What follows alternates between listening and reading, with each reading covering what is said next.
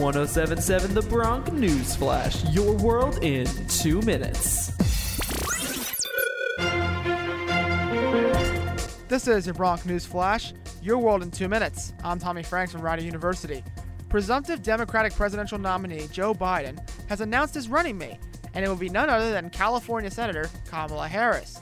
The two are not always known, however, for being unified on all issues. Here's Harris back in June of last year hammering Biden over race in a debate. And I'm going to now direct this at Vice President Biden.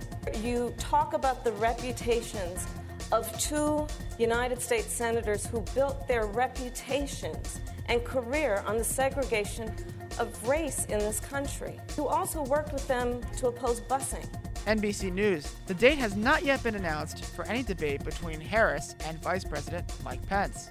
In a bombshell disclosure, the cases for Ahmaud Arbery and George Floyd will be aired on live television coming up on Court TV.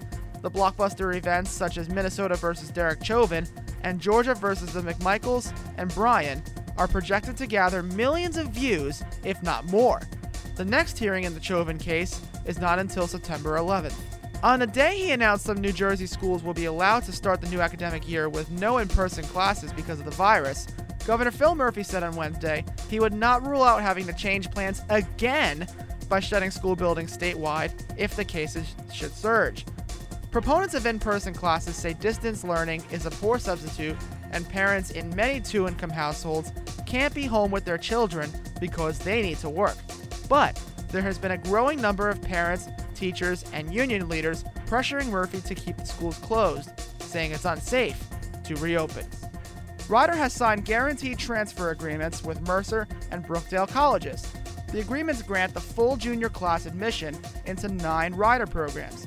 The agreements facilitate the transfer of credits toward a bachelor's at Rider, and they also provide guaranteed admission for students who earn an associate's degree, provided all academic and other requirements are met. President Dell'Omo says that the university is pleased to strengthen their relationship with these institutions and they extend partnerships that provide real benefits for students pursuing their education. And that is your Bronc News Flash, your world in two minutes. I'm Tommy Franks.